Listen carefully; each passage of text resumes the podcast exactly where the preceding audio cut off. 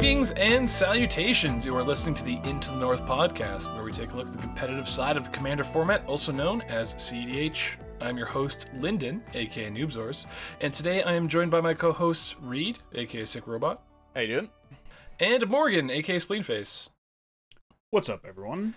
And in this episode, we'll be covering board control in CDH, uh, and kind of a timely topic, uh, unfortunately, I suppose. And we'll be getting into that um, towards the end of the show. But to not bury the lead, uh, Orcish Bowmasters is a card that is coming out in the new Lord of the Rings set, and It's a fun one. it is something that is going to be format warping.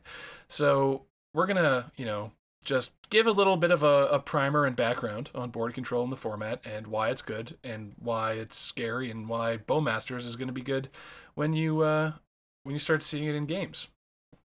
Um, but yeah, we're this. It's not a whole Bowmasters episode. We're going to save that mostly for the end, um, and it's going to be mostly non Bowmasters cards. So just kind of talking about what's been around in the format um, for a while in terms of board control.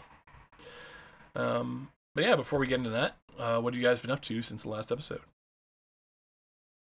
Well, I mean, this is uh, we'll we'll just cannibalize new developments for this. Um, so we uh, me and Morgan played a two-headed giant commander tournament, which is a fun one, uh, relatively recently. Um, when when will they learn to stop running two headed giant and start running two v two? Uh, Dude, Reed even had turn spells in his deck and literally never drew yeah, them. we Oh, did- wow. It was it was actually hilarious that uh, so we ended up like Thrast Tim or sorry, uh, Thrast Vile and Kess. Um, so Okay. Morgan was playing Thrast Vile with a polymorph strat, so Nice. Tyrant, and then just like a bunch of good value stuff. Because uh, turns out the Grixis core is pretty good when you get to play like Thoughtseize and Mind Twist and stuff. Um, and then Kess also does the same thing, except uh, I was also playing polymorphs, but I wasn't a polymorph deck, which is fun because uh, you know, yeah, giant, you take your- you, you yep. take the same turn, so I just like have a bunch of polymorphs that I could also point at Morgan, and then Kess can Were you running, um. Uh, Oath of Druids. Uh, Morgan was, yeah.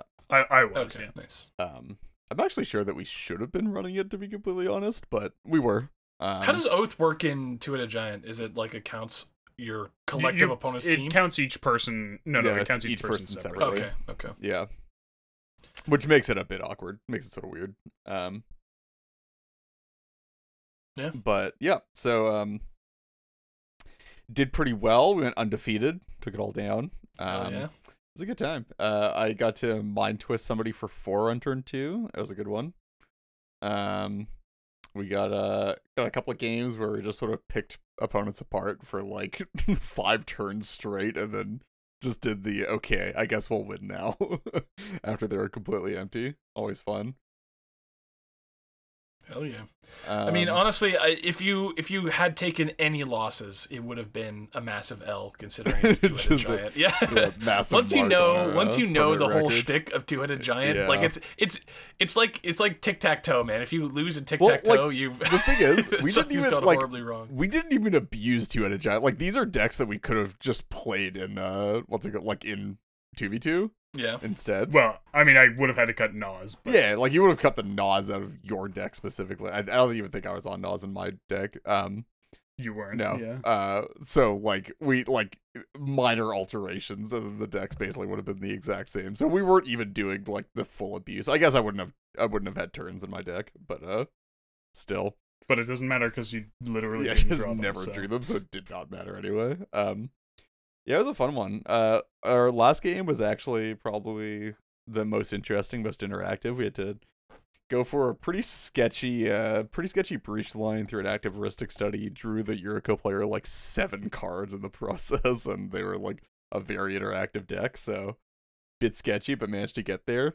Won the same turn as well off of um Morgan casting Frantic Search a couple of times out of the bin to untap my lands and then brain freezing me out so that I could cast, cast, and flashback or reanimate for my Thoracle. Oh yeah, yeah. Morgan was because about this because before Mor- show, because yeah. because Morgan's on uh Morgan's on polymorph, so he does not have a Thassa's Oracle in his deck. nice. That's so uh had to had to find that one. We actually pulled that one a couple of times, I think, technically. Yep. Yep. That's sick. Yep. That's sick.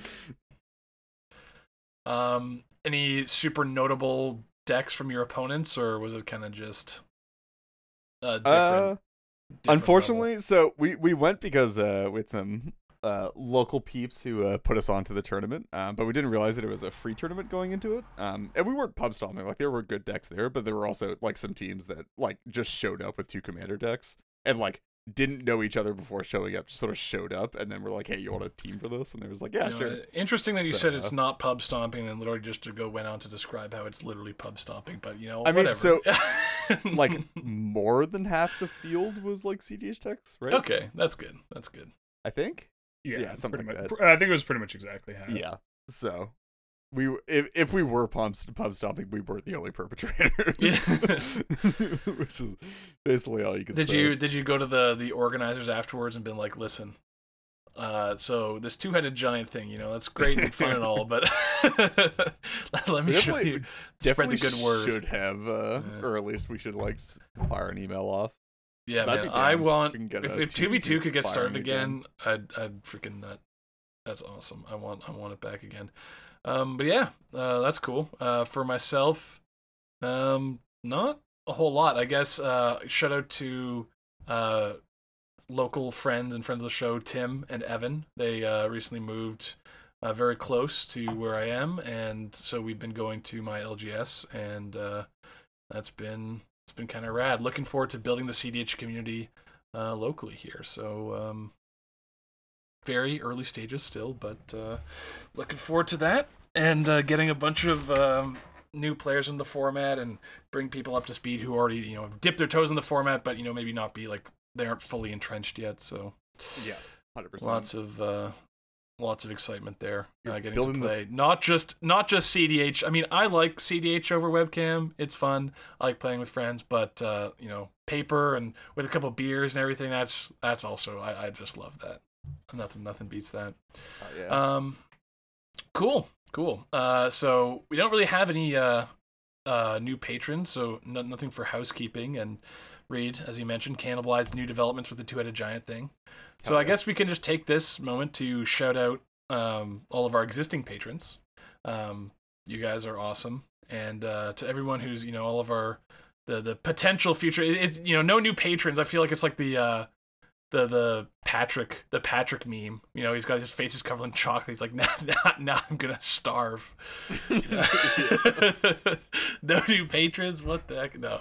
Um, yeah, thank you so much, guys, for um, continued support. And um, really, you know, it's not the the new patrons we really much appreciate, but it's the continued support that uh, really keeps things going and allows us to uh, pay our editor and you know afford to hopefully bring back gameplay episodes soon. Um, fingers crossed. But uh, yeah, let's move into the main topic, which is board control in CDH. So, it's kind of a broad but also narrow topic. It's because board control in CDH is pretty pretty niche. Um, which is kind of surprising given how powerful creatures are in the format and how we only keep get we just keep getting more and more powerful creatures, right? We're getting Dauthi, um, opposition agent, uh, Ranger Captain of Eos, like all all of these Just- cards that are you know we just, keep getting getting new stuff that you want to have sit and play for a bit. yes, Yeah. and you just don't you don't really see that. I guess there is some movement towards board control, and you know decks are slotting back in things like Fire Covenant or um, since the printing of, of DBF, some decks are on that delayed blast fireball, and uh, it's nice to see that that move in direction. But not many decks focusing on board control as a strategy, and so we're going to talk a bit about that. So, do you guys want to give any uh, comments on the kind of broad subject of board control before we start talking about uh, specific decks? Uh, yeah, I got one. Board control, more like board control. B O R E D. Boo! That's my Boo! input. um, Morgan. I mean, I guess we can we can go through these decks and then sort of talk about uh, board control more broadly. But uh, like if that's if that's how we how we want to approach it. Sure, sure. Yeah, sure. Um, so initially, this category was called Best Board Control Decks in CDH, and then it turns out it's basically just an exhaustive list. yeah, tur- turns out board control is a primary strategy, not that great. No, I disagree. I so this is re- okay. I also think you know we're gonna get into this because we're gonna talk about how great Bowmaster is. I just Yeah. don't think you can say that and at the same time think Bowmaster is insane. I I certainly can because Bowmaster isn't a primary strategy comprising like a 15 or 20 card package. It's a single card. You don't, Like- but you don't need a 15, 20 card package for it to be a, a primary strategy. Sure, you just need to dedicate like a command zone slot to it, which like makes it also like iffy, right? I. I, I disagree. I don't I don't know that that's true. Yeah, I think board But I- control is is with all the I- strong I creatures don't and think things, you it's need to- quite good. Dedicate a, a command zone slot, but I also don't necessarily agree that like like I, I do I do definitely see the argument that uh you know slotting bowmaster gives you a lot of board control without making your deck like No, yeah, yeah, strategic. yeah, yeah, hundred percent. I agree with like that. I it's not a that, yeah. primary strategy. But I, It's- well, it's what, I, what I'm saying is you can't you can't be like board control is not good, and then Bowmaster is good because Bowmaster's primary advantage is its But- board control. But I didn't say board control isn't good. I said board control is a primary strategy for a deck isn't good. Very different, right? But I don't think okay, okay. I guess we could get into what does it mean to be a primary strategy um, for board control. But, uh, but we'll we'll touch on that after we cover the board control, the exhaustive list of board control decks in CDH. Okay, so I guess there's two real types of board control. I guess you could maybe like two and a half types of board control. There's board control in the command zone where you've got a reliable piece of um, or just a reliable uh, engine through your commander that exerts board control in some way. So the two, well, there's there's two decent ones, and then there's uh, a third one which is Marath. I guess no, I guess uh, Halana is also Two decent- reasonable. yeah, Halana is like probably Very the best reasonable. of the bunch in terms of like viability. I'd say on a broad scale. No, I think Toggo's better than Halana, but I- uh, Well, sorry, Halana has Tymna associated with her, which makes and it like, Toggo is Thrasios, you know. And, yeah, uh, we we all know Tymna's the Yeah, uh, But but uh, Tymna's the top Tymna Halana doesn't have blue I mean, or you could red, play Tymna so- Toggo. uh, yeah, I don't know about that one. Uh, I guess you could. I guess uh, okay. I mean, people do play. Okay, so okay, we're we're rambling. Let's just list the, the decks, and we can start talking about them.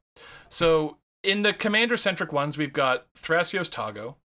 Um, we've got Jeska X. There's quite a few Jeska decks. There's like Jeska Tymna, Jeska Ishai, and I mean, there's yeah more of them. Um, we've got Tymna Halana as uh, another engine, and then we've got Marath. Out of these, I would say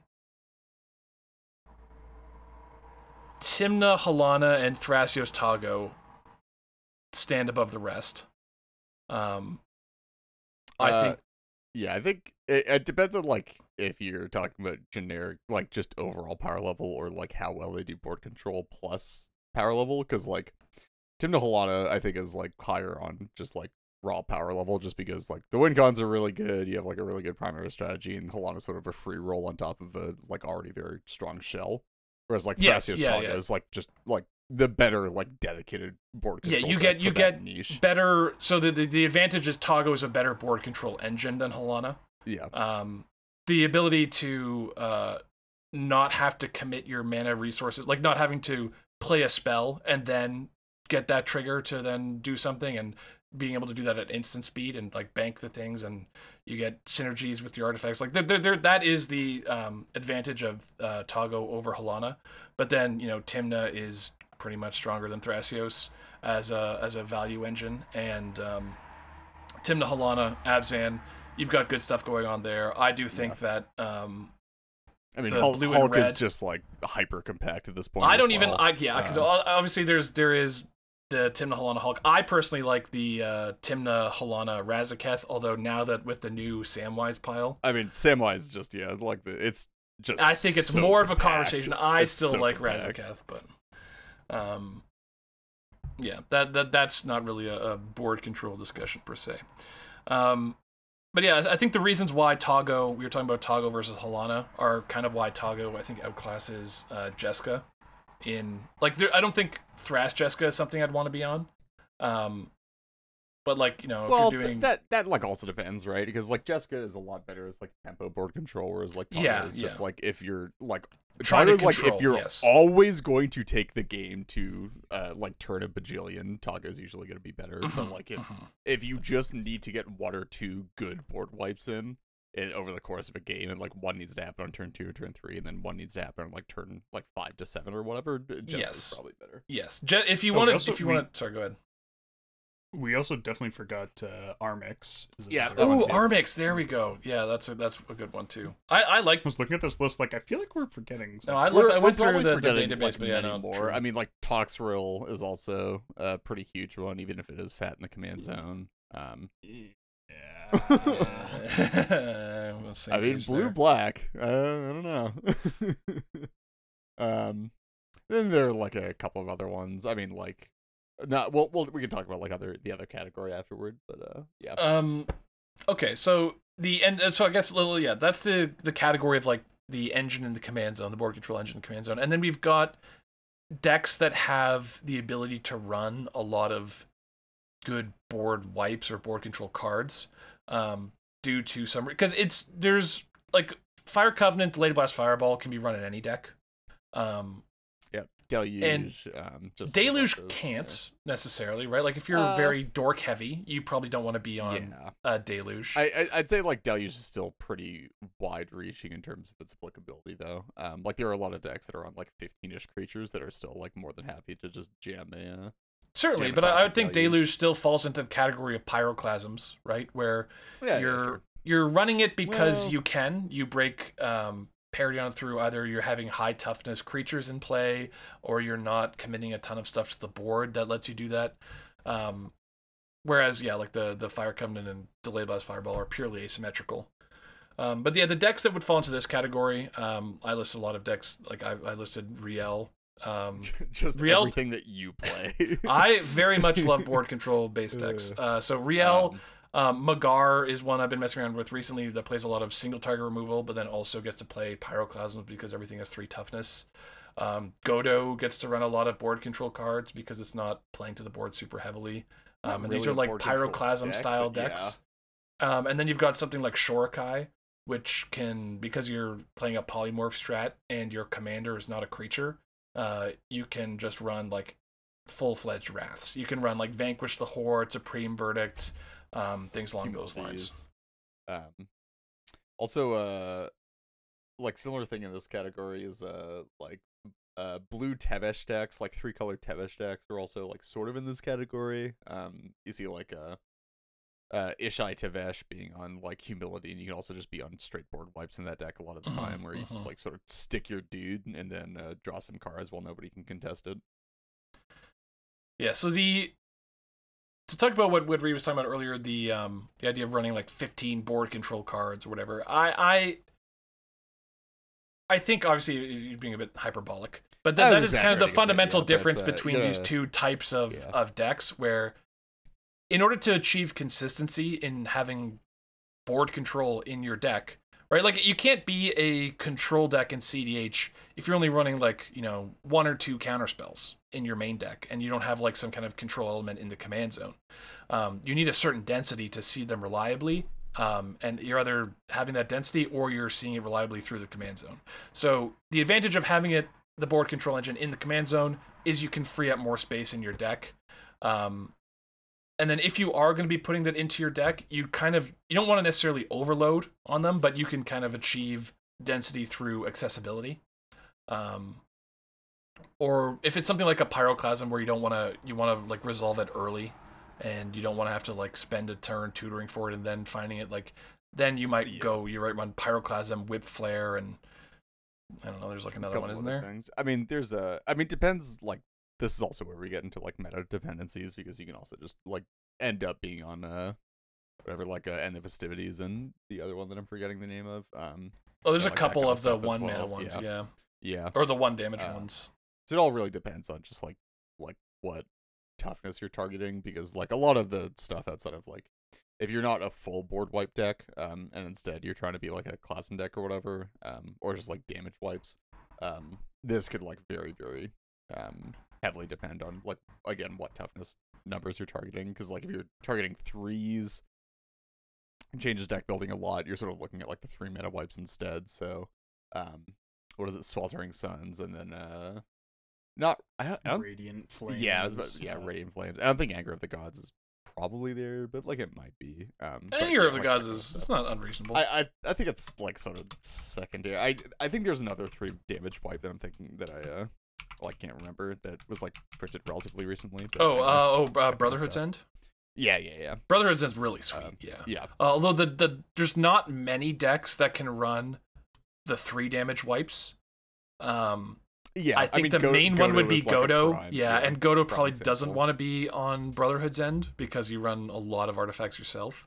It's Yeah. possible though you might still run it just because you can sandbag some artifacts or something. But Yeah, I mean it's Um, probably yeah. like it's uh I I'd say it's probably more relevant than Anchor a lot of the time, but yeah, whatever. Yeah, it's, yeah. That's not Exiling really things- discussion for the uh, yeah not not get hyper sidetracked. insanely on here. relevant unless you're able to cast them off of Dauthi. um, okay, and then Morgan, do you wanna you wanna talk about Marath? You as a N- No, I told you to take it off this list. uh, it, In- it, it technically has board control as an ability in the command zone. So I mean, I guess I guess I mean, it, it yeah. does. Obviously, you can kill like a very limited number of things. You can also uh like make a board to utilize other effects uh more powerfully. Like if you have something like an Earthcraft, you can just keep fueling Marath into making more one ones. Um, and then you can use that to make an actually big Marath that can actually deal with problematic permanents um, or problematic creatures or like uh, make a bunch of attackers to synergize with like an Ohran Frostfang. Obviously, Marath with an Ohran Frostfang is Also an excellent good. board control Yeah. piece. yes, yes. Um, but it it just doesn't like it's six mana to deal three damage and then five mana to have the privilege of paying more mana to do anything else. Yeah. And it's just really kind of rough. it's a bit much. I'd say maybe like the new age Marath equivalent at this point is uh eventually actually just like Ardenn decks. Ardenn decks tend to be like pretty board controlly uh for the most part. Um obviously clamp shenanigans and GTA are both like very good in that role and equipment in general tend to be board controlly if they're not uh in the like card advantage primary space. Um Yeah. so yeah, also uh a fair bit going on in those decks. Um I guess actually like uh, I, I'm just backfilling a couple as I'm like thinking of them. Uh, Breya, pretty nice as a board control deck in general, but it's not like primary strategy board control. Um, yeah, because you have to. There's not a lot of built-in like ways to just you- you're not you're not your plan isn't to like generate a bunch of artifacts to sack to control the board. Yeah, your primary- It- you your just have the tool at your disposal. your primary um, strategy is also not casting Breya almost ever. Yes, because yeah. holy shit, that is not an easy task. Like, those decks, those decks tend to want to play a lot of uh, rituals and things that make a lot of mana, and those things tend to not make a lot of different colors of mana all at once. So yeah. Um, I guess the other one is Wait, but how could we leave Child of Alara? off Oh this? my god, true, I'd- true, I'd say- true.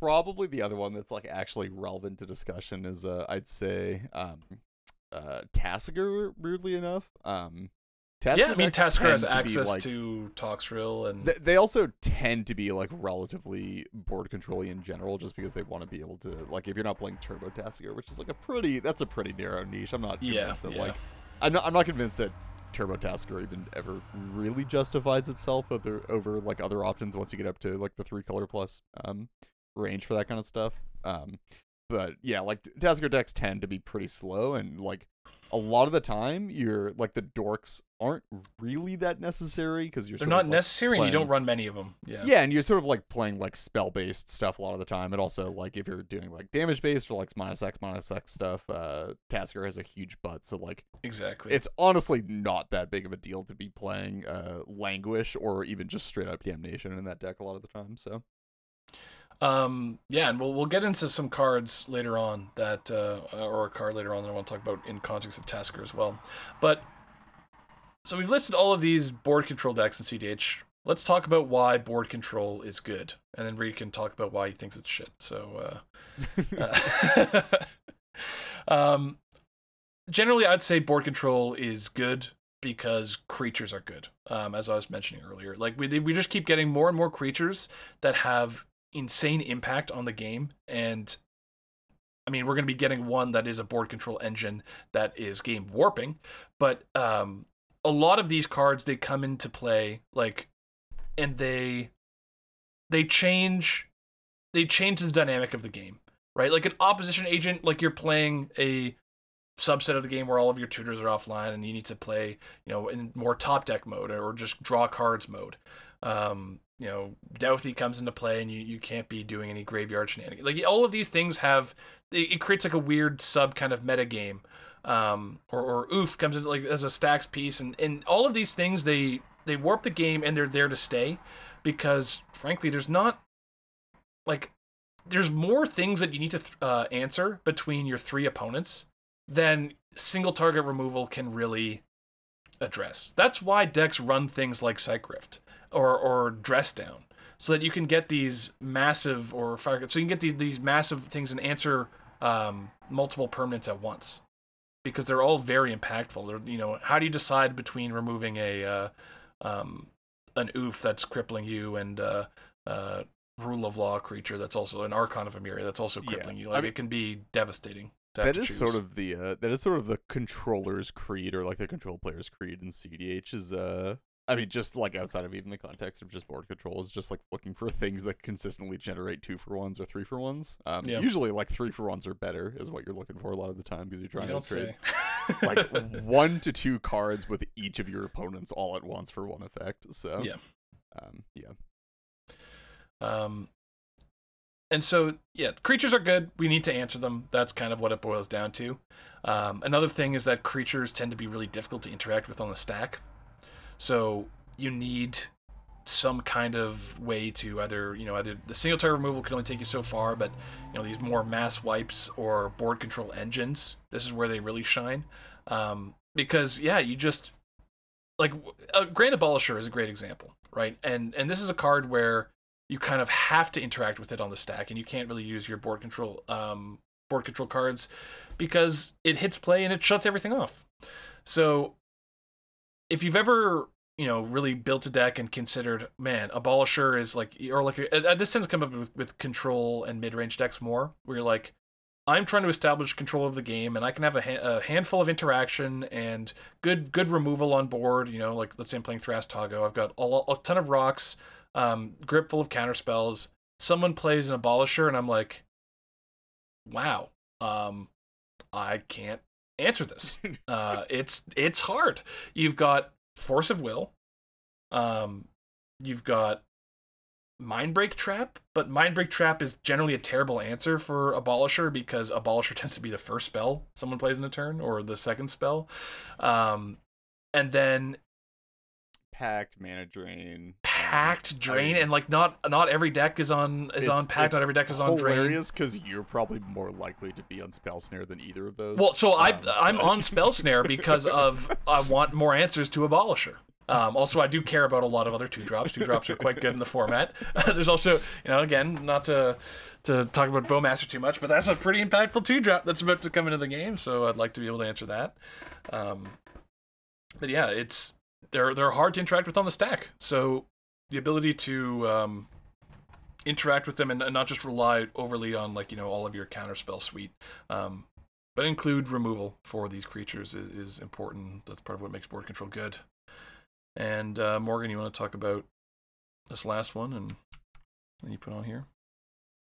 Yeah. So I think one of the other sort of um, important things that board control gives you is, uh, and this is probably something we could dedicate an entire episode to, um, just the ability to put pressure on people.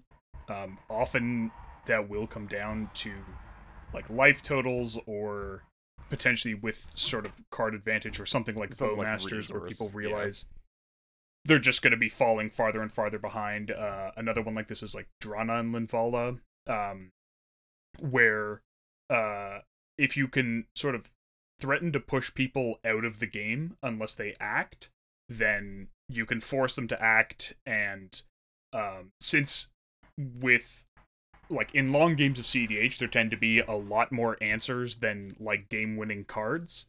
Um, that often means that just sort of going for it without shaping a window for yourself is very unlikely to succeed. So, uh, you know, if you can start beating somebody up and then they realize like, oh, I'm going to be dead in a turn or two if I don't do something about this, um, then they, you know, do something impactful. Other players spend interaction, um, and then that can uh, be a really powerful tool for creating a window uh, to try and win on an otherwise extremely hostile board state. Very true. Um, last last point we have here under why is board control good um, is not specifically. I guess I guess we can we've got some categories here that I kind of want to touch on as well, which is you know we've got a section called how to do board control, and there's uh, a little bullet I made which is telegraphed versus not. Um, so things that are in your hand like delayed blast fireball, fire covenant, great board control cards, but they're not telegraphed um, which can be an advantage, but it can also be a disadvantage because one of the very strong effects of a board control engine, if it's telegraphed, is that it has a chilling effect on the game. And and one of my favorite things to talk about um, if you know, I'm sure some listeners who have ever been in VCs with me or long long conversations, I'll I'll talk about pseudo stacks, and this is something that um, yeah, came up in a while an episode a while ago. Um, if you haven't heard it, I suggest going back and listening to right? it. Yeah. Sorry.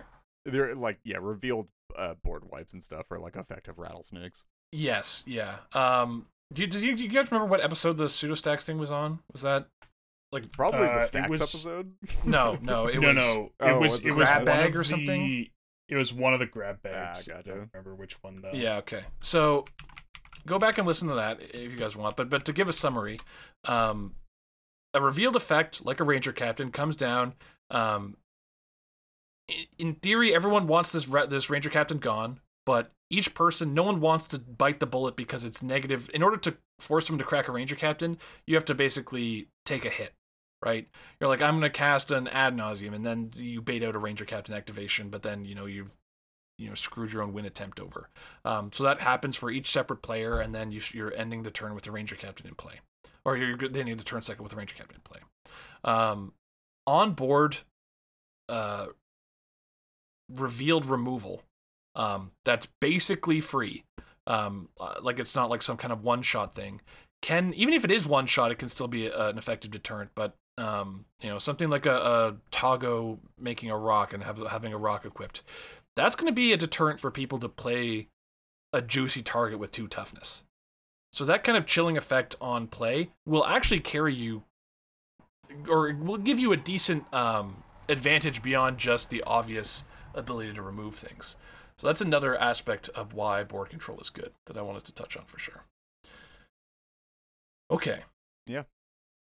Now, how how do how how do board control? Well, okay, give me a second because I do want to okay. comment on um, not why board control is bad, but like why, uh, why it might not be like worth leaning super heavily into as a strategy like a lot of the time. Um, I think that it's like I think that uh, just playing decks that can um consistently interact with the board in like relatively profitable ways for your own card economy is uh, like not a bad idea and is certainly I mean it's certainly meta dependent, but um it can be good in a lot of situations. Um I think the problem that I have is that like when people lean a bit too far into like okay, my game plan like every game is just going to be like wrathing the board and then like doing whatever after that, like just trying to draw cards or like piece together like some value engines or whatever after that point um, is that uh, like so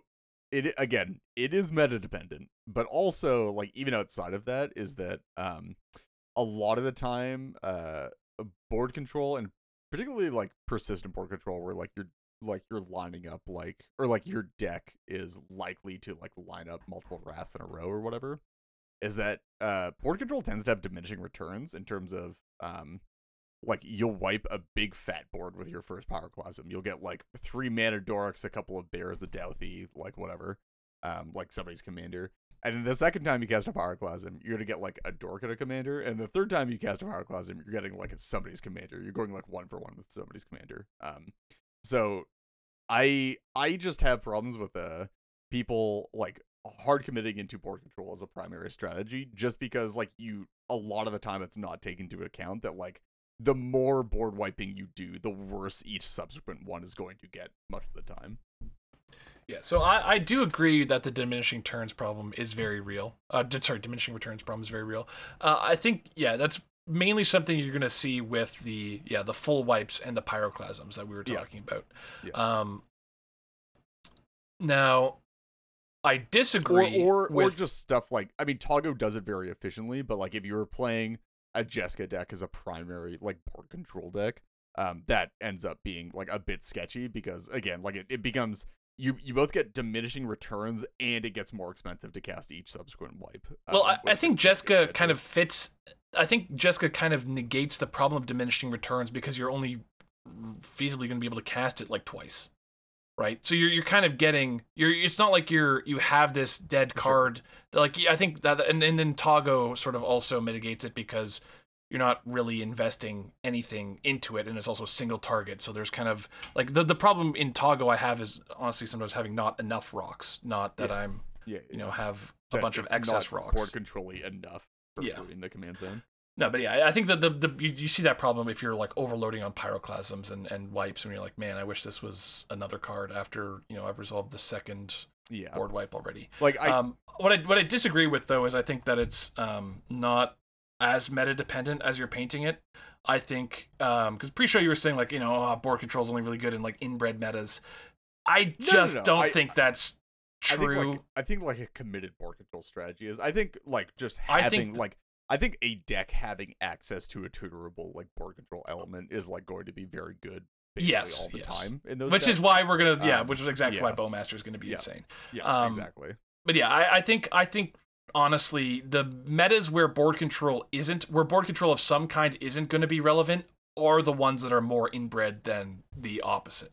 Uh, sure, I think yeah. I, like well, I, how, most also, like- decks are running creatures and and because creatures as we said are very strong and there's many great creatures that that you're, unless you're like a polymorph deck or you're even if you're like super invested into um like you have to be super invested into like very very fast like storm um without like uh I Well, mean or- even decks that are running like, storm are like a lot of them are built on dockside abuse right um they're like I'm gonna you know play Uh, dockside and then I'm gonna phantasmal image it then I'm Uh, gonna snap not- it then I'm gonna really. chain a vapor it Not really. They're they're built they're built on abusing a dockside at this point. Like you you cast a dockside, you get your seven treasures, you're out, you win the game. No, yeah, like that's- yeah. that, that's that's that's certainly true. But let's, let's say like to say that decks aren't running snap and ex and, and cards Not- with the expectation that they're going to try and copy docksides is I, not as much anymore, just because the card quality and the mana density in TurboTax is just getting like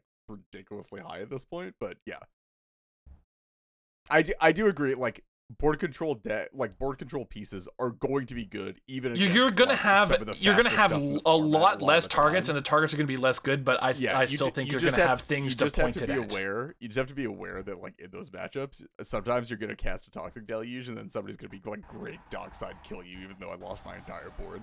Uh, Yeah, yeah. Well, I mean, the the the, the, ins- the sorcery speed removal against dockside abuse isn't even good yeah, anyway. that that that's that's sort of what I'm getting at. And like because most board control elements, like for the most part in the format right now, are sorcery speed. So you just have to be aware of like, oh, I'm gonna like lock down the board, and people aren't gonna be able to develop, and like they're they're gonna have to like spend so many turns building back up, and we're gonna get to keep picking apart of them. Oh, then, yeah, no, like, I- you do it. You yeah, do the the sorcery speed doesn't even stop any of the dockside abuse like, anyway. somebody- yeah, I was mostly talking about a instant hand speed and, like, stuff. Not even with dockside, right? So yeah. Yeah.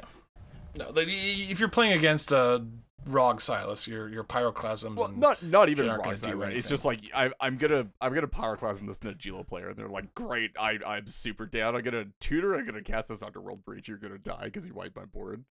Um, just being aware of that kind of I, stuff. I Again, don't. I'm not saying it, how I'm not does saying it happens all the time. I'm pyroclasming and the saying- put them ahead? I'm not saying no no no no. So this is this is this is sort of like why I was trying to explain it a bit more of like why I haven't why I think that like board control dedicated strategies are a bit weaker is just because it's it's not that like it's bad to board wipe these decks. It's just that it's a lot of the time pretty opaque whether or not it's going to be good enough um versus what they have going on in their hand where like a lot of the time it will be good enough because like what they have in play was their primary strategy for that game but a lot of the time it's just like not actually going to be good and you're just Well, gonna die I anyway. I just think I, I think maybe you're arguing against a case that I don't think people are making. Well, I'm sure I'm certainly not making. sure Um, which is that board control is sufficient in and of itself, right? I, I think it's the same argument that like if you have if someone's got a Najeela on board and you've got a handful of nothing but interaction, sure you might stop the breach that they've got in hand, but what you're not going to stop is them just beating you to death with Najeela Yeah, yeah, and yeah. warriors, right? It's Yeah. it's definitely there. It's something that needs to be paired with. Um, it's a it's a more it's part of a more holistic strategy. yes Um, and I, I just yeah, I don't think any dedicated, like none of the lists. Okay, like you know we talked about Marath, you know board control. Like the list we were talking about, like the strongest ones are ones that are doing something in addition. So like the Tymna Halana Yeah. deck or or is like doing board control in addition to stacks. else. yeah Uh, and they're Thrasios just, like, Toggo is board control in addition to the, the board counter spells. Yeah, yeah. Yeah. Um, okay, so now moving on to how to do board control. Um, so Morgan, I think you you wanted to. Uh, this was your section, so I'll let you uh, take the lead on this. Sure. Yeah. So, uh, you know, we've we've sort of talked about the various benefits of having uh, board control and and what effects might be helpful, but I think sort of um, talking about how those deck or sorry how those effects need to actually be used and what you need to be sort of looking for to to maintain board control uh, is important. Because unlike um, unlike in 1v1 formats where like board control is kind of just like whoever has the biggest thing or like you know generally the biggest things more or less has board control you know they can attack more easily and aren't too worried about being attacked back um obviously in cdh trying to like answer everything your opponents play that's that's you know bigger than some of your creatures is not uh, really practical, and killing them with combat damage isn't sort of a, a standard goal. So it becomes a little bit more complicated, um, and it and it matters a lot more. I mean, size does still matter. Uh, it's hard to say you have board control when your opponent has like I don't know, giant Urza constructs. Like they have just like a pair of 12 12 constructs from an Urza saga. You probably don't have board control. Um, but setting that aside, like a lot of it, a lot of what matters is actually the various effects on creatures. Um, and so, you know, understanding or creatures and other permanents, understanding which of those effects you can afford to let your opponents have versus which will sort of threaten your position of control um, is is I think a a very important sort of skill to develop if you're going to be playing a deck that's fighting for board control. Yeah. Yeah. Um, and we touched on some of this stuff earlier. We've got the point of instant speed versus sorcery. Um, so sorcery, the, the trade off here generally um, is in efficiency. Uh, and not not always the case because sometimes you just have cards that are just standouts. But you know, like delayed blast fireball versus pyroclasm, right? It's delayed blast fireball is asymmetrical. It hits faces and has extra modality, and it's an instant. Um, the only drawback is that it's three mana, um, as opposed to pyroclasm, which is two. So if you're in a deck where you know you'd want to be pyroclasming on turn two for some reason, then you know you've got that that concession. And then the other sorcery speed, like you kind of get um, there's a, a big kind of the the, the, the, the, the disparity between pyroclasm and Lead Blast Fireball and Fire Covenant not massive like you- so you're you're willing to make that kind of uh, jump to go to the instant speed there because you know as we talked about being able to uh, answer things at instant speed pretty beneficial you know you can stop dockside abuse you can um, not telegraph your play you can pass the turn cycle let people develop their boards and then uh, wipe it all in an instant, or you can respond to someone trying to do uh, some kind of creature combo or whatever. Um, now, the difference between Delayed Blast Fireball and Toxic Deluge or um, Supreme Verdict, you know, if you're going to be using one of those, or um, Vanquish the Horde, like then then you can start talking about, you know, maybe the, if your commander and strategy can support it, then you you kind of want to be looking at um, maybe I do want to get into sorceries because, you know, it the ability to clear everything and clear exactly the stuff you want is uh, sometimes a worthwhile trade off. Yeah. Um, and then the other trade off we talked about was telegraphed versus not telegraphed, and the kind of chilling effect versus the surprise factor. Um, And it's And yeah, so- like uh, go ahead. the revealed and like not revealed also isn't like necessarily an intrinsic quality of the cards themselves. I mean, it, it, it, it is if you're playing a commander that does like board control stuff, but also like the fact that you can like if you think it's required, you can always just like let the table know that you Yeah, think you yeah. might have to like fire off a board wipe. You don't even have to like reveal it or tell them. You're just like, ooh, this is getting a bit uh, board's getting a bit clogged. I might have to go for a delayed blast fireball here in a moment. Um, just to you know, you just put the fear in them. Yeah. Um, one thing, one thing with the telegraph versus not, I agree that um, sometimes it is just beneficial to announce what you have in hand. Um, the final point we have in, in under how to board how to do board control is board control engines, um, and this is where I think the real telegraph versus not kind of you see the you see the difference, which is once something is in play, um, and this is what I'd count as like a board control engine. So like Togo making rocks, um, in Riel playing um, wow, I, I can't remember the name. Molten Vortex. Molten Vortex. Thank you, Yeah. Morgan. Um, once it's in play, it's not answerable on the stack, right? So if you're like, uh, maybe I need to delay last fireball this board, you know, you can. There is sometimes the risk of giving people a heads up to prepare and defend their board. Um, they're like, eh, maybe I'm gonna ho- not commit to my the board as much, or maybe I'm gonna hold up counter spells or two different counter spells to ensure that this doesn't happen. Um, whereas, so the chilling effect might not be as extreme. Whereas if it's something in play and there's really nothing they can do about it, um, there is a different level of, of chilling effect there. Um, but again, yeah, there's there's trade offs, pros and cons on each side for sure. Uh, often, I think it's best to have a uh, healthy mix if you can. So like yeah, Riel plays Molten Vortex, uh, but also plays you know DBF. So. And also, yeah, maybe one of the best board control cards that's uh, purely exclusive to Riel in Firestorm.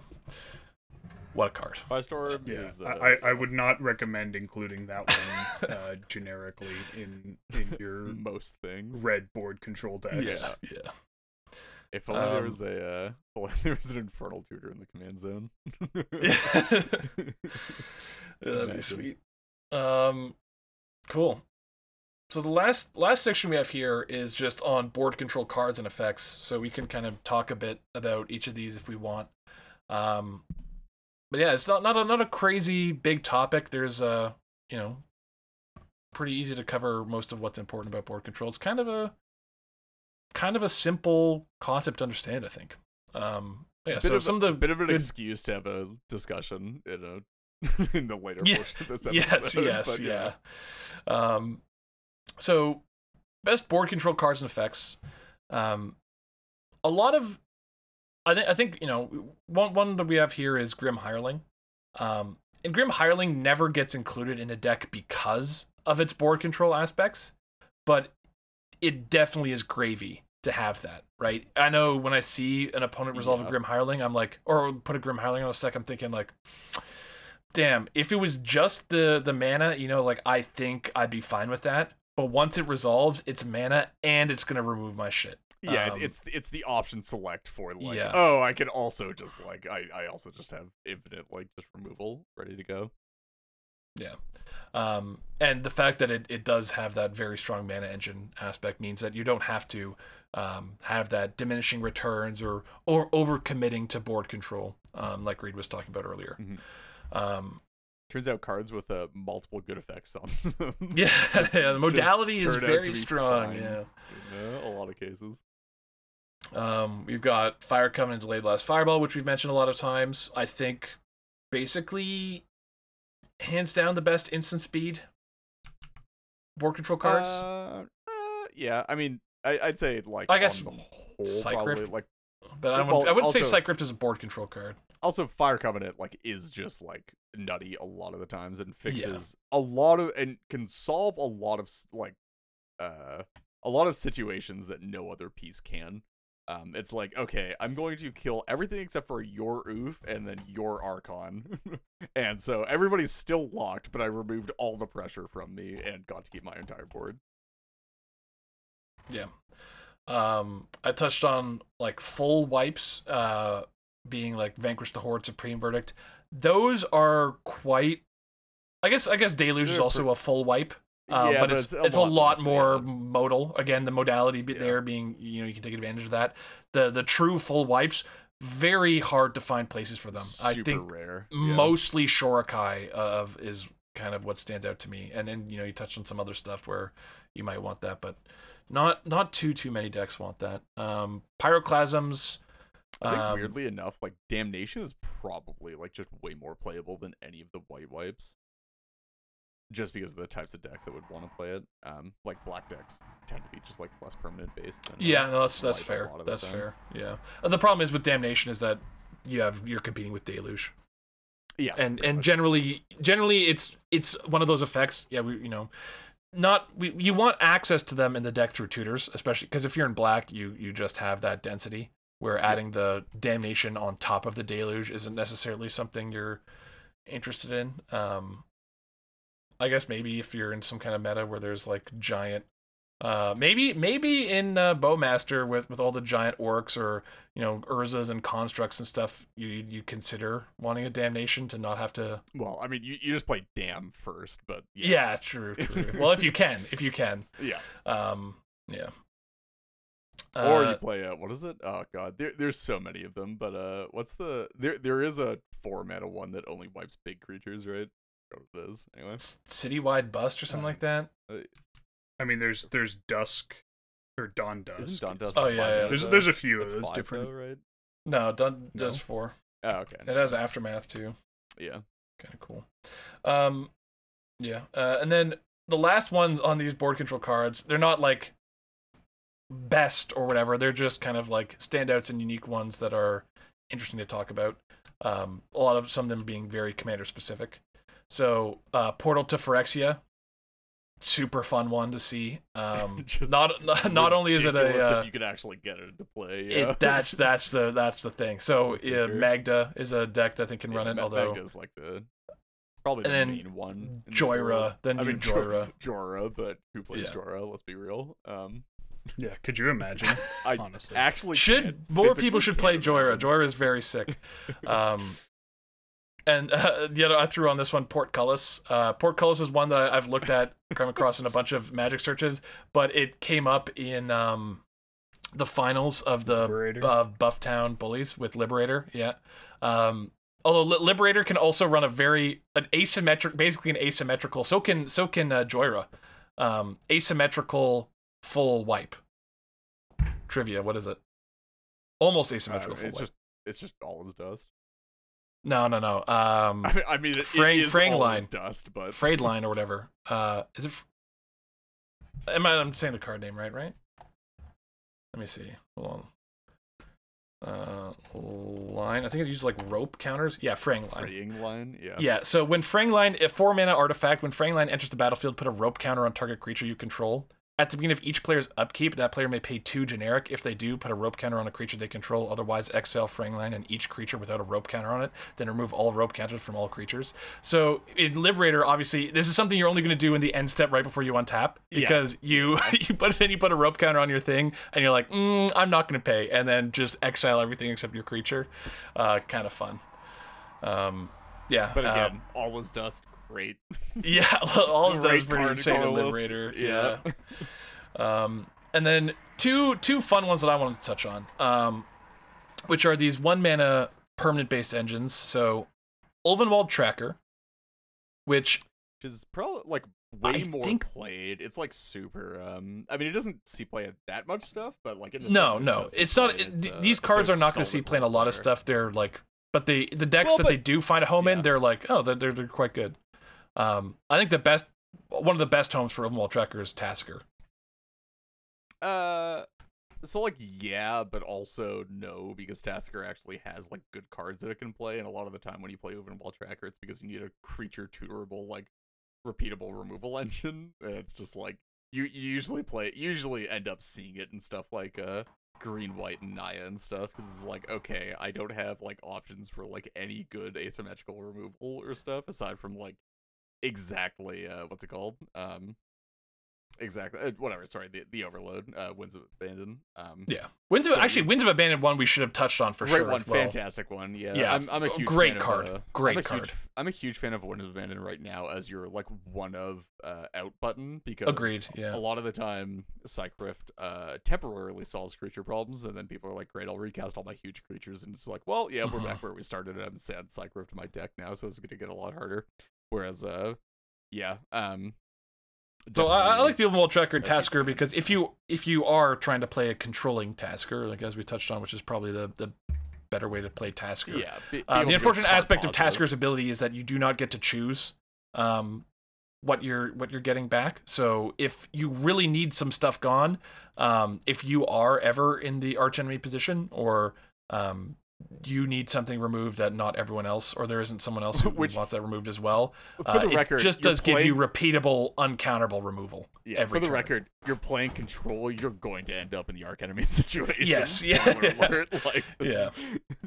It's part of the reason why, uh, unfortunately, Sora Sinestro Tasigur doesn't see that much play. Is like Tasigur is very good at like getting you into the arch enemy situation, and then it's like very bad at actually like getting you to a win from that position.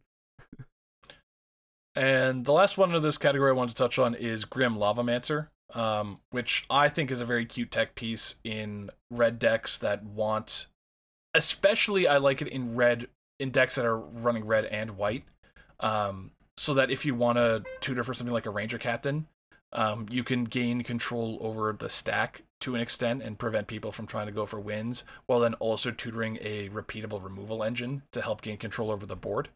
Um, obviously, there's you know different cards you might want to tutor with Ranger Captain. If you're playing Tymna, maybe it's like a, uh wing crafter, maybe it's a, Safekeeper, a thank you very safekeeper if you're in green. If it's a uh, Safe- uh, uh, Safekeeper Sentinel, yeah. Safekeeper Ranger Captain is just the most toxic. It, it's Like, my favorite. It's my favorite pile for sure, or my favorite one drop to get for sure. Which just- actually yeah. segues us fantastically into uh, the, the this last minute additional category added, which is anti board control. Um, and not a not a huge amount of those. There's not a huge amount, but Um, the impact that they have on the game and and having access to them is massive. Um, I- I- Safekeeper the- is a the record, fantastic card. I, I know exactly why you're talking about Safekeeper right now, and it has to do everything with the game that we played like two and a half weeks ago. well, I mean, I also do play Safekeeper. Oh, you no, know, no, no, yeah, For I- Get I Rog, I'm very used to, we- and to this card, had- but yes, it is immediately on my mind because of that but- game. Yeah, yeah, yeah. Where, uh, Um, yeah. Good old so, yeah. Tymna versus Toggo. yeah. Turns out, turns out that uh, Toggo will just absolutely shit on Thrastimna, picking off all of the very important, nice creatures that it runs, unless you get something like a safekeeper in which point you have to like the rocks trade-off for uh like having to throw like four or five rocks at a safekeeper is is just untenable right like you need It's- four or five land eight- drops Eight plus mana eight mana. creatures, and Yeah. and as long as they have like some base amount of mana, especially if they find a cradle, they're also just activating Thrasios to replace the Stone Rains, and you're just like this. Yeah, this yeah. sucks.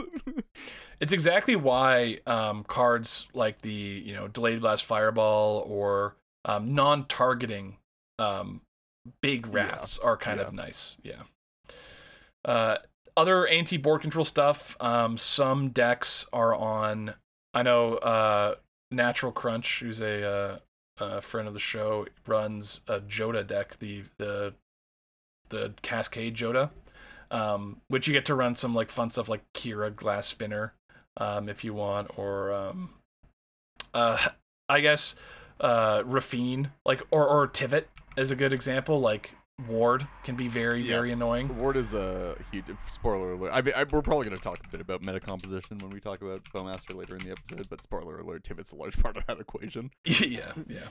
Um, and uh, there's some, yeah, like you know, a mode modality on Veil of Summer or Autumn's Veil um, is definitely like a nice little like you know protect your shit from from like a, a uh, fire covenant or something like that. Definitely. There's Yeah. al- also what's the oh there's the new white one too, right? I forget what it is.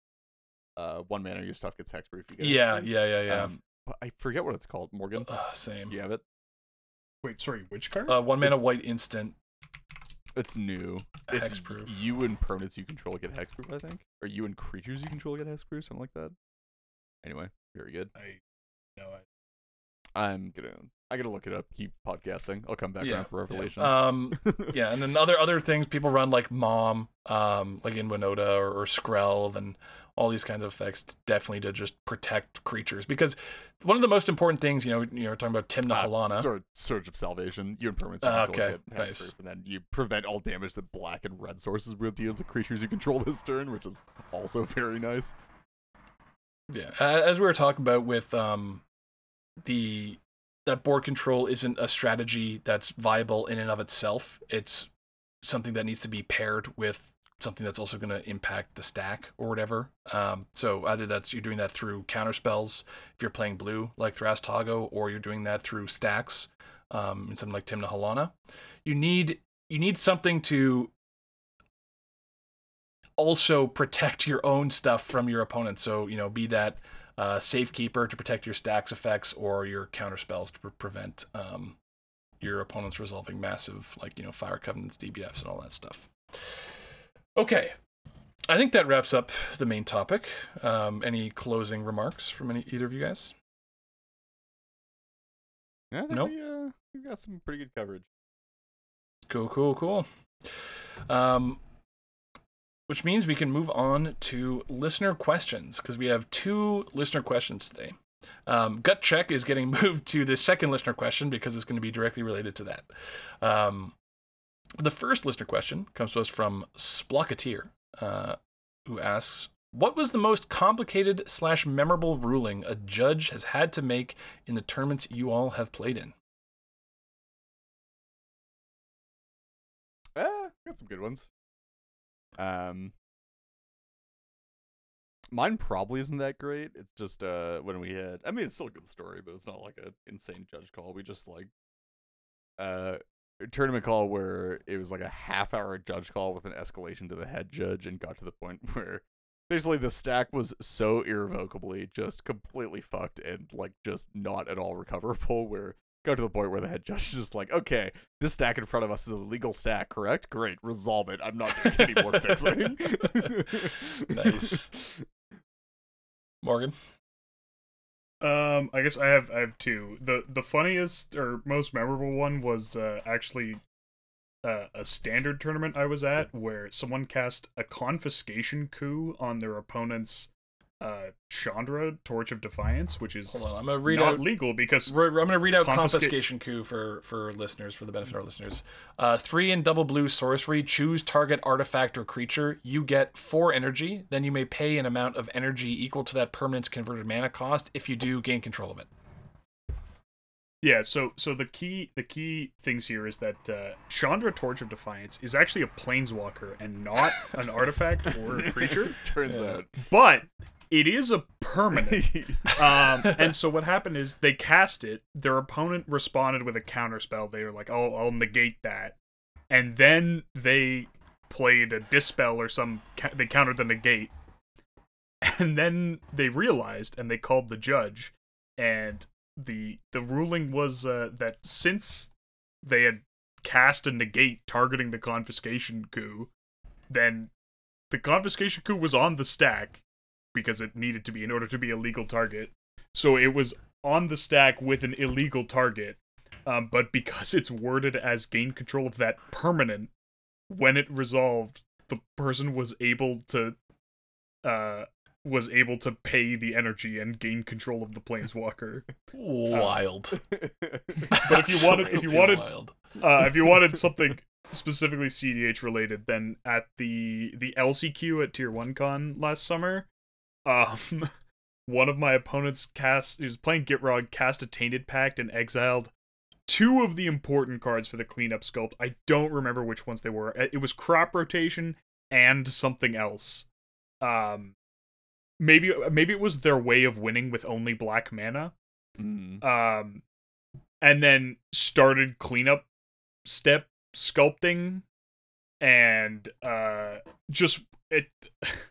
the judge didn't really want him doing anything, but just you know, Just was like watching a half hour head, turn yeah. of a person that like was trying to reach a game state that they were literally never going to reach. Um and all of this was like the most garbage time because Rhystic Study between the Gitrog player and the person before them, Rhystic Study had been fed like 12 cards or something for the Rogsai player.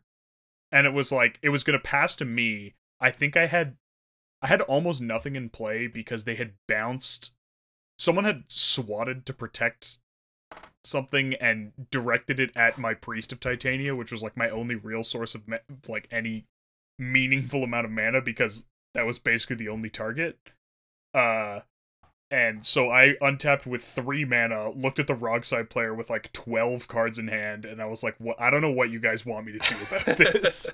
uh and so I I fimaged a dockside, overloaded Rift, passed to Roxai, and died. And it was like, yep. this game could have been wrapped up like half an hour ago if we hadn't felt the need to sculpt for a hand that we were literally never going to find. Damn. Yeah, I I also have two for for mine, and and long time listeners will. I mean, that's not even a long time. It was like a year ago. listeners will know. Uh, I mentioned this after Punt City last year, where I got a uh, game uh, game loss issued um, due to running snow basics in my list instead of the regular basics that I had put, or it was either I forget if it was vice versa.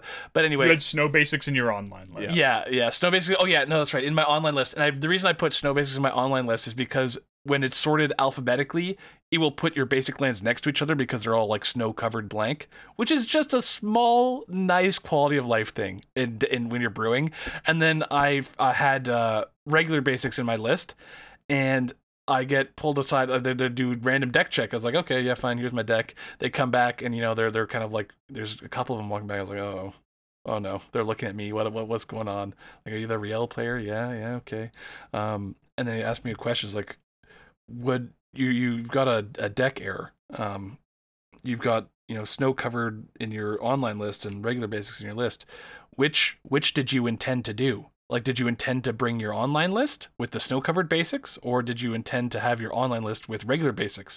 And I'm like, uh, I guess I intended to bring the list that I have in paper because, and I explained the reason why I use the snow basics, and they're like, damn.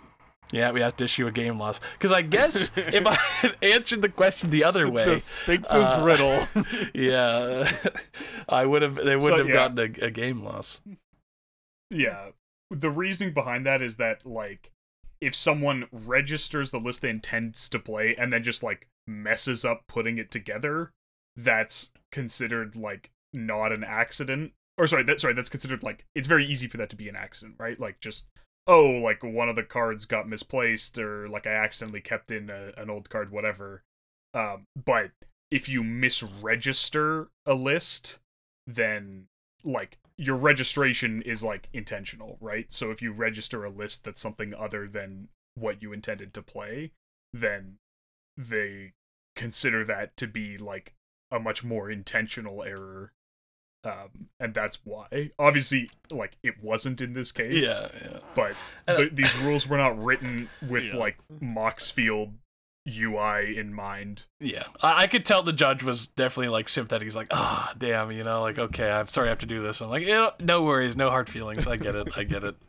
Um, and then the uh, I've got another one which is I think kind of interesting, which was in the past, um, in the last tournament of Chaos, I think last Treasure Series, um, I was playing Magar, and I mean, I mean, Magar is an, an entire another can of worms in terms of rulings. Uh, before the tournament, I, I think I went to the judge Discord on three separate days. Like every day, I'd ask a question, and the next day, I'd be like, okay, well now I need to ask another question, a follow up question. Um, very weird rulesy deck, um, just because of how it works. I mean, unsurprising from an uncard, um, but the judge. Uh, so in the in game one, um, I was on stream, and Morgan was actually commentating it and it was really it was quite an interesting game. So if anyone wants to go back and watch it, was, it really cool. Um, but in the game, it was relevant that I basically committed strategic uh, suicide by to to make it harder for my one opponent to win. I think it was a dockside or something. Uh, Morgan, do you remember? Was it a dockside? Yeah. Yeah. They, they were they were trying to go off with breach, and they somehow didn't have pedal, um, and so they needed the mana to to like brain freeze themselves out or whatever it was they were doing and you had like four of the six artifacts yeah. or and enchantments and you were at one I was at one, and I had a I don't know if I had like a necropotence or a city of Brass. brass, yeah, City something like that. Brass. Yeah, yeah, and yeah, so yeah, it was the uh, city of brass, and then I was like, okay, I'll, I'll kill myself, and that was good. There was no judge call there, but in the same tournament, a later game, same situation comes up where there's a dockside player going off, and I'm like, I when I real I actually did this a bit too late. I should have done it earlier in the turn. Um, but when I did remember, I was like, oh shit, yeah, okay, I can, you know, this came up earlier. I'll do this again. Um, someone called that I, I- tried to tap an ancient tomb or I tried to activate a bunch of I think no I was paying a bunch of life into necropotence um and someone was like can you do that I was like uh yeah. And so they called the judge and the judge was like yeah you are allowed to kill yourself in the game. That's that's acceptable. Um but yeah so I guess small lesson That to uh to our listeners it's not it's not a spike play or something if you're in a it's tournament never too late to kill yeah, yourself no, no. Is that don't you think of all of your your outs and stuff because draws got are relevant. That literally Draws just are relevant. demonetized on YouTube. Oh god. no no in game in In game, in game. of yeah. course yeah, in my True. O- on spell table. On Yeah, spell yeah. table. Um, yeah, that game was wild. It was also hilarious because uh, at a certain point, uh, each of the three players remaining in the game controlled a Razaketh the Foul Blooded, and uh, that game went to a draw. yeah, yeah, insane. Oh, Uh, I guess there's also a- another good uh, another good judge call from that same tournament that I saw as commentating was the Kinnan player who put out uh there wa- an opponent had a damping sphere and then they put out a Nyxbloom Ancient uh and that actually made their made their lands tap for let like they were gated on colored mana. They had, Oh, they had it- yeah. a basalt monolith and they had infinite uh colorless mana and then they started spinning Kinnan and put out uh, a Nyxbloom Ancient, not realizing that that would actually give them less colored mana because the lands would tap for three, and then the Damping Sphere would override that and make them tap for oh my colorless. god, that's so brutal. Yeah. Um. Cool. And then that brings us to our uh, next and final listener question, which comes to us from offensive wombat, who asks, "What's the over/under time frame for Orcish Bowmasters, Orcish Bowmasters being banned?" Um, and yeah, we talked about it a few times in this episode already. Um, and people, uh, our listeners who are on our Discord server, which if you aren't, you definitely should. It's not like it's crazy active. You're not gonna have to, you know, be scrolling through a bunch of stuff. But when we do have discussions there, uh, they tend to be really good. And yeah, uh, I, I, I'd like to think that we actually have a very reasonable community on the Discord at this point, and we tend to have uh, pretty good discussions when they do pop up. Yeah, absolutely. Which is is because we're all parts of we're of like other really active Discord servers, and we know that like you know if someone's like oh you know join this Discord server, it's also like super. It can be it can be a lot, right? And you're like "Ugh, I can't I can't add this. It's it's it's only gonna be uh every now and then, and it and when there is discussion, it's it's quite um quite good. So yeah, we were we were talking about um. Orcish Bowmaster was spoiled, and we were making some predictions on it. And then we played a couple games um, where it wasn't even everyone who could have be who could be running Orcish Bowmasters was running it. There I were, think like, it was two at the just. Reed. Or I think there were two at the table. I, I think um, there was. for a bunch of I them. think no, there was a blue front player who wasn't playing it at all, right? And then it was Uh. me on Magar who wasn't playing it because I was doing the um the divergent thing, I, and then I remember that there were a couple of games where like multiple of them popped up, but uh, yeah, there like, was so- there was late there, later in the we played like seven games total that there, day. There weren't that many bowmasters at the table, but Yeah. they were still just like incredibly over centralizing every time, like Every, every and, and I saw Reed. I think so. One thing people were talking about was like, oh, I mean, it's going to be impactful, but how often are you going to tutor for it, or like maybe I'm going to use creature tutors on it. I swear to God, Reed, I think you used like Vamp and like D Yeah. tutor. You you like after the first game where you're like, oh my God, this card is Well, warping. the first game I ever played it, the first game I cast it, which is the first game that I played with it in the deck, um, there was one person with a Rhystic study, and I had a 7, 7, 17 17 with a turn cycle.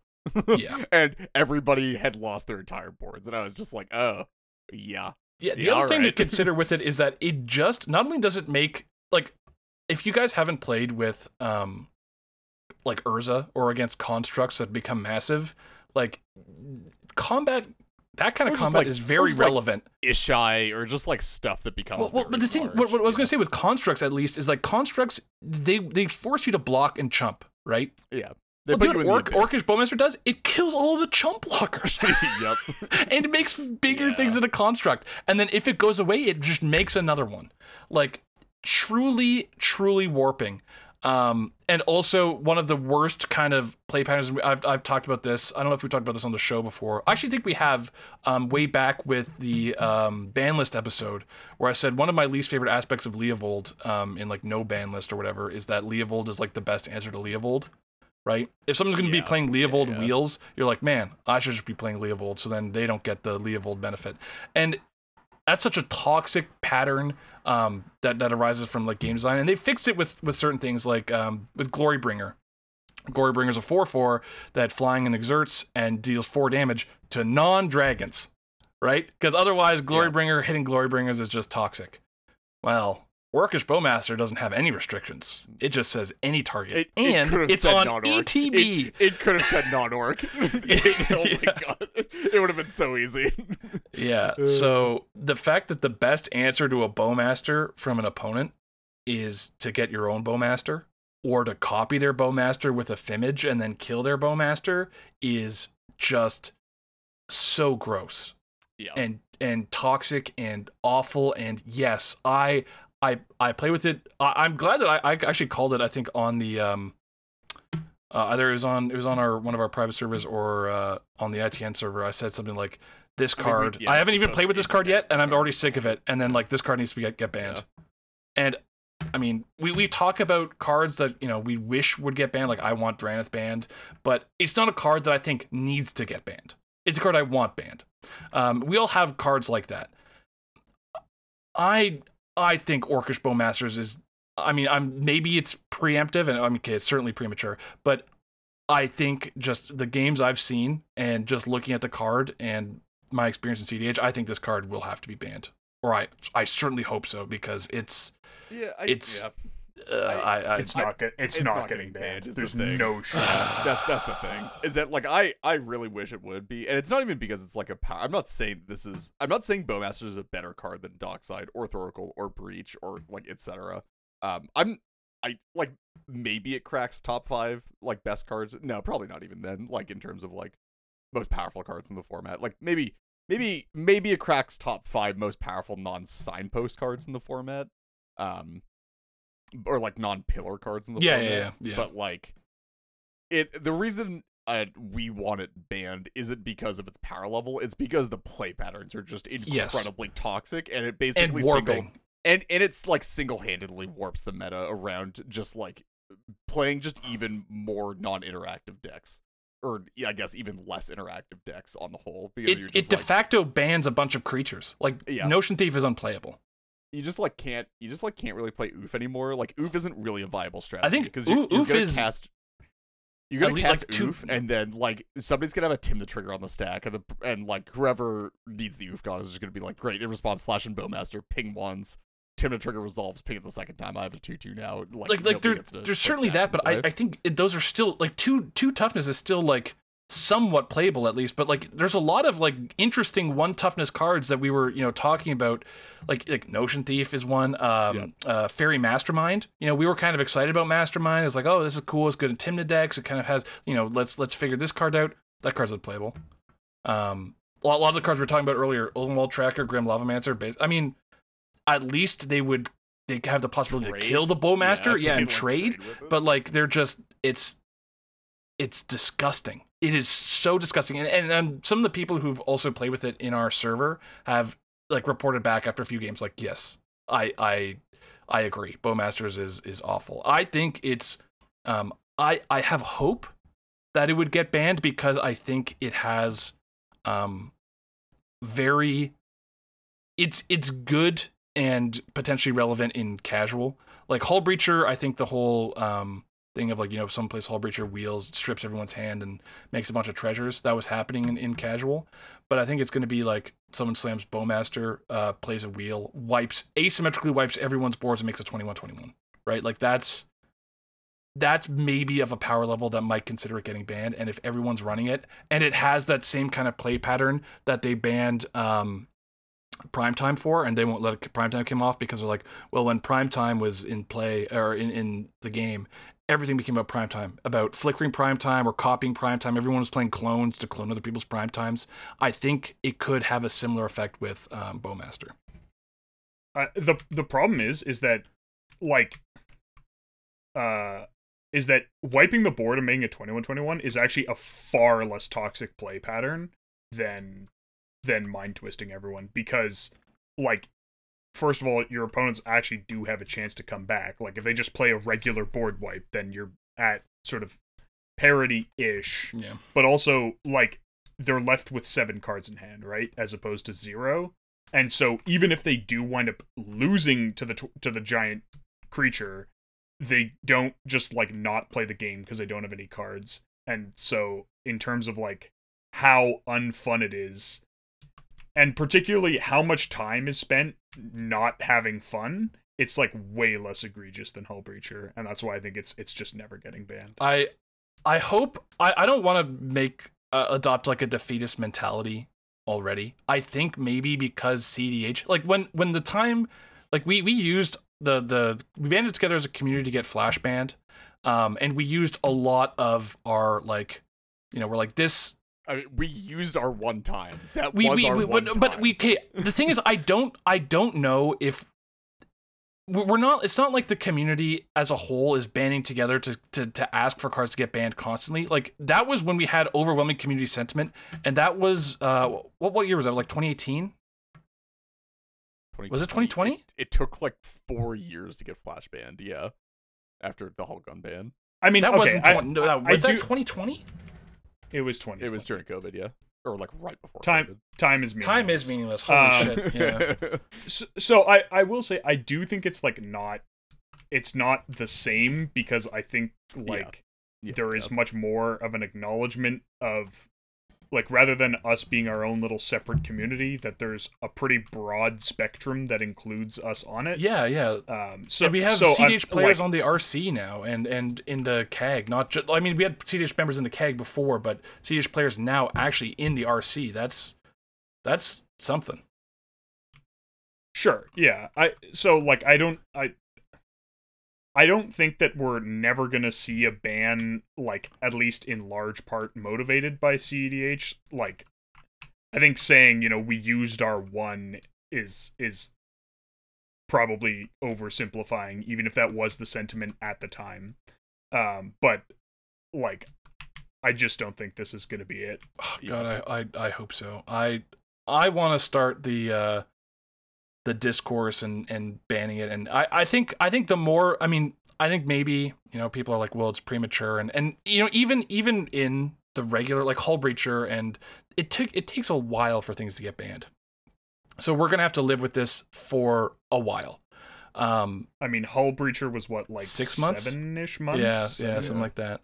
Um, so I I think, I think it's gonna. I mean, the people who who are playing with it and kind of understand, like, they're they're looking into the future and how it's affecting thing, the games now. They're like, oh my god, I see how this is gonna affect, you know, the game when everyone's playing this card and how the meta is gonna like evolve around this and it's just super toxic. But that is kind of like, um, you know, looking into the future. Whereas I think it's going to be a lot more of a compelling case when people get their hands on this card and they start playing games and they don't even need to use that level of analysis of looking into the future. They can just look at the games they're playing and, and how it's affecting them on their day to day and be like, man, this card is miserable.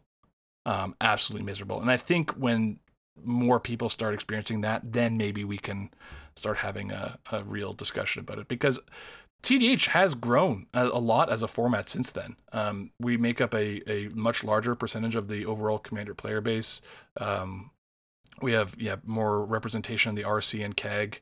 Uh, we have SCG um, doing CDH events now, like more kind of mainstream recognition, more tournaments and gatherings, and just hopefully, hopefully that that's enough to at least get consideration of the health of our format getting like it, I don't I don't think it's a competitive balance thing. It's again using the same sort of argument as casual, which is it's just not fun. It's really not fun. Um, yeah, I think it. I think it runs into the like. There's a sense in which like a card that said your opponents lose the game is less unfun than a card that says your opponents discard their hands, right? Yeah. And and like this is leaning very much towards the former, not the latter. maybe. Um, I I just I don't want to have to think about uh this card staying in the CDH meta for years and years. That's And yet you're gonna have to because uh, it's at least gonna be half a year. Uh, I, I mean I'm I'm, true. pr- I'm strapped in for the half a year in or the a meta year. for years. It may. He may. He, he doesn't have to think about that. Yeah, yeah, true. You just leave.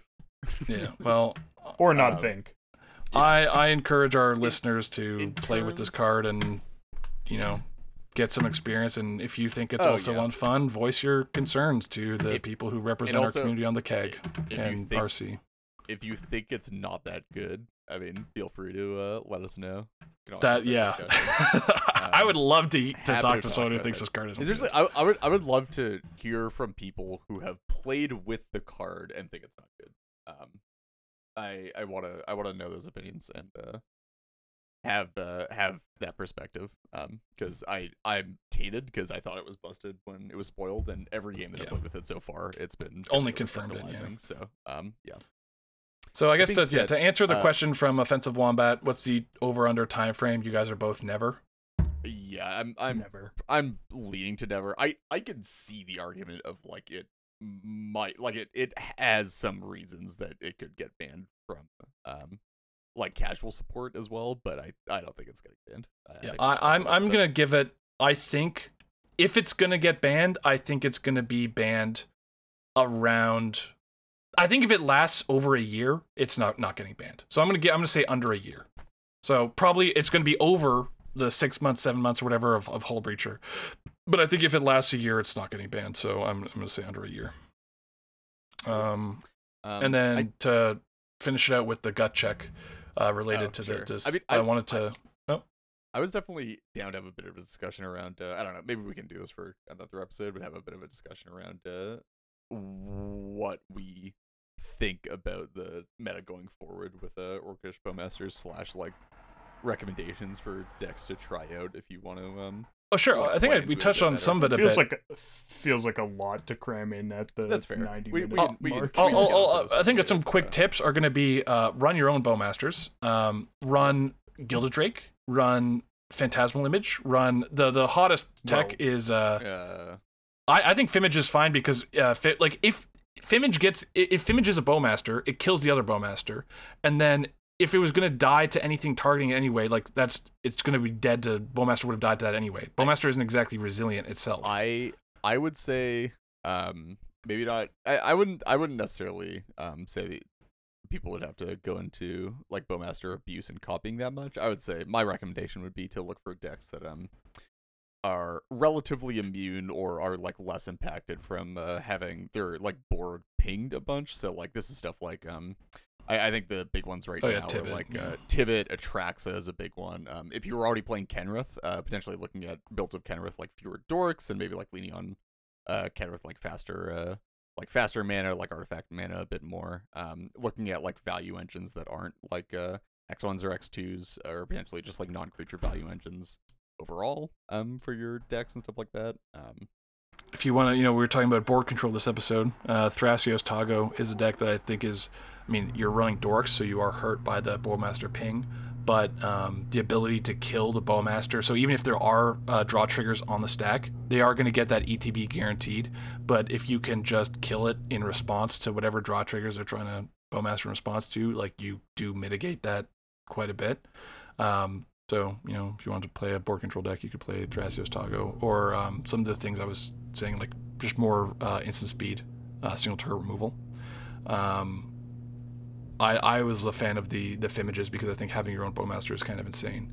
Um, one of the, the hottest pieces of, of tech for copying Bowmasters or whatever is going to be uh, and I don't think this goes into like every deck or anything, but if you can support this, um, I think the imposter mech is pretty funny because it obviously I- is itself immune is from hot, Bowmaster. yeah, because it Yeah. makes a Bowmaster immune Bowmaster.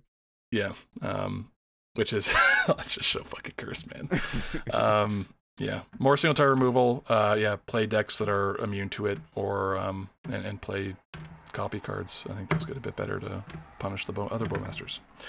Um, yeah, but we could do a more in-depth uh, adjusting to bowmaster thing later. Uh, probably, probably when the meta er, people have had time to get sick of it already, you know, and We'll do it in a couple Uh, of episodes. Episode or two. yeah, yeah. Yeah. Um. So yeah, uh, my my gut check. Uh, everyone's favorite segment, gut check. Woohoo! Yee. Gut check. um, was just going to be if you had to pick one card. It is okay. Actually, I guess I'll, I'll rephrase like this: Is there a card? You get one ban, is there a card you'd ban before Bowmasters? Uh, Yes. Yeah. Yeah. Interesting. Okay, what are they? uh, Dockside. I, I it's I feel like it's actually a relatively long list. So, are you banning? Are you? uh, So, would you? Are you banning for power level, Morgan? Because Because I think there's lots of cards. I I won't disagree that I think there's lots of Uh, cards. power levels and play patterns. Okay. Like okay, certainly I would ban uh, Thoracle or Dockside above it, um, for like a combination of like power level plus sort of diversity, uh, reasons. Um, I think you could make an argument for breach.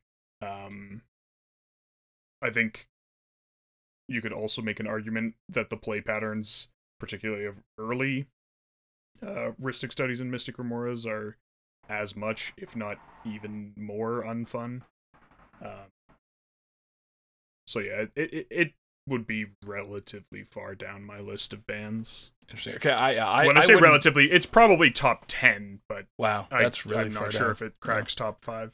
I, I don't think I'd ban. I, I've I've been on the show before saying that you know I I hate Drannith. I think I I think Drannith is a kind of antithetical to the spirit of the format. Um, and I mean I'd I'd want you know Thoracle banned for um just power level reasons and meta diversity or whatever. I don't I don't think I think Dockside could go and I'd be fine with Dockside going.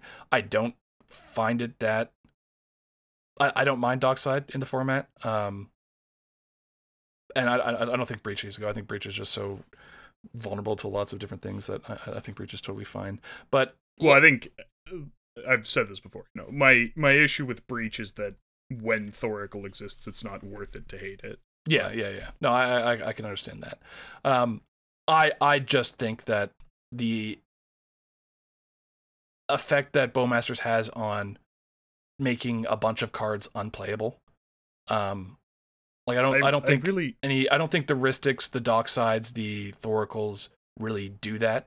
Um, and I think a lot of the cards that it's gonna make unplayable are what cards that make the format interesting. And I, I, I just think from a fun factor and and how warping it's going to be on on deck decision and deck construction. I there's not a card I'd ban before. I guess I just don't. I don't. I think calling saying it makes things unplayable is just kind of overstating the case pretty severely. You don't think like even Notion when, Thief is unplayable Even now? when I think okay, Notion Thief might be unplayable, but I don't think making no like Notion Thief is it goes from being fringe playable to unplayable. Yeah. Like Magda's like unplayable? most- jump. sorry, Magda's unplayable. Magda was already unplayable. That's not true though. That's Uh, not true. That's for sure not true. That's uh, that's uh, It it wasn't exactly well positioned. No, it's not. But well positioned versus unplayable is is like completely different. And Sure. So like deck uh, cards that were already on the fringes that were especially reliant on one toughness are sure they take a hit. Like what a, that's not I don't think that that's like that, that that doesn't mean that it's making like a lot of stuff unplayable single-handedly. Like and and I think like even things that actually line up pr- like you know here's an example of a card that we didn't say is unplayable, right? Esper Sentinel. Esper Sentinel, like, literally is a mandatory draw on a one toughness creature. So it just dies, like, instantly for free every time. You can't stop it. But, like, Esper Sentinel, saying Esper Sentinel's unplayable is like an absurd. well, be, be, yeah, I don't think it's unplayable. I just think it's because Esper Sentinel, the investment for Esper Sentinel is like next to nothing, and in order for it to die, you are getting a card out of it, right? but, like, so, okay, there Or was I guess you not necessarily when- because you can just kill it on. There was a time when ping, but every pod had several board wipes of some descri- like pyroclasm whatever in it like that was very expected that didn't make Tymna and dorks unplayable No, but they're also creature types that are, or they're also card types that are much more counterable and interactable than um than Bowmaster. Like we talked about But Abolisher, countering Abolisher is much more. hard because it's a creature. Like we, I listed the the things that, that counter Abolisher. It's not many. Like you are gonna get that right but Bowmaster abolisher ping. doesn't make abolisher doesn't make force of negation unplayable right like No, I, I don't see the, the Right. comparison. well just like it, it's a counter spell that only works on your opponent's turn it's only good really at stopping your opponents from winning and everyone can just find an abolisher and then why are you even running force of negation lol. Right like obviously that's not a reasonable reaction to the existence of grand abolisher. So even a card that is completely hosed by this effect doesn't just become unplayable because the effect exists. No, but I don't think that's like I think there's a lot more that goes into making a card unplayable than just having a single card that makes it that it hoses it, right? Like that's uh, there's lots of things that hose other things in CDH, right? I think the fact that if you're having to invest um if you're having to invest for like you know like a, a I think Faerie Mastermind basically becomes unplayable. I think uh, Notion Thief becomes unplayable. Magda becomes unplayable. Um, I think Dorks get a lot worse. Um, I didn't go through the full list of like CDH creatures that I, that I would have one toughness, but I don't think everything with one toughness, like to your point, becomes completely unplayable. Um, but I do think wait i figured out a card that it actually does make unplayable Yeah. what arcane denial Nice. no Arcane now counters Bowmasters, you fool. It no, no, it no. the But someone's gonna flash it in in response to your arcane denial triggers. Uh, actually, the uh, the draw two is a May. The only the only but- mandatory draw is Okay, the so Do you single. think that your person- opponents aren't gonna draw two? No, I mean, what what, what actually the, the real answer is like brainstorm. You know, uh, Yeah, Brainstorm's alright, Bra- playable. I, which I, I I I've long thought that, and I've said that many times. I really do not like brainstorm. I like that you that you've uh, you're also saying that now as well.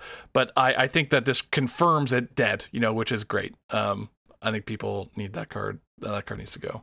Um, I think it makes one interesting thing is I think it makes uh, wheels more questionable uh, for people.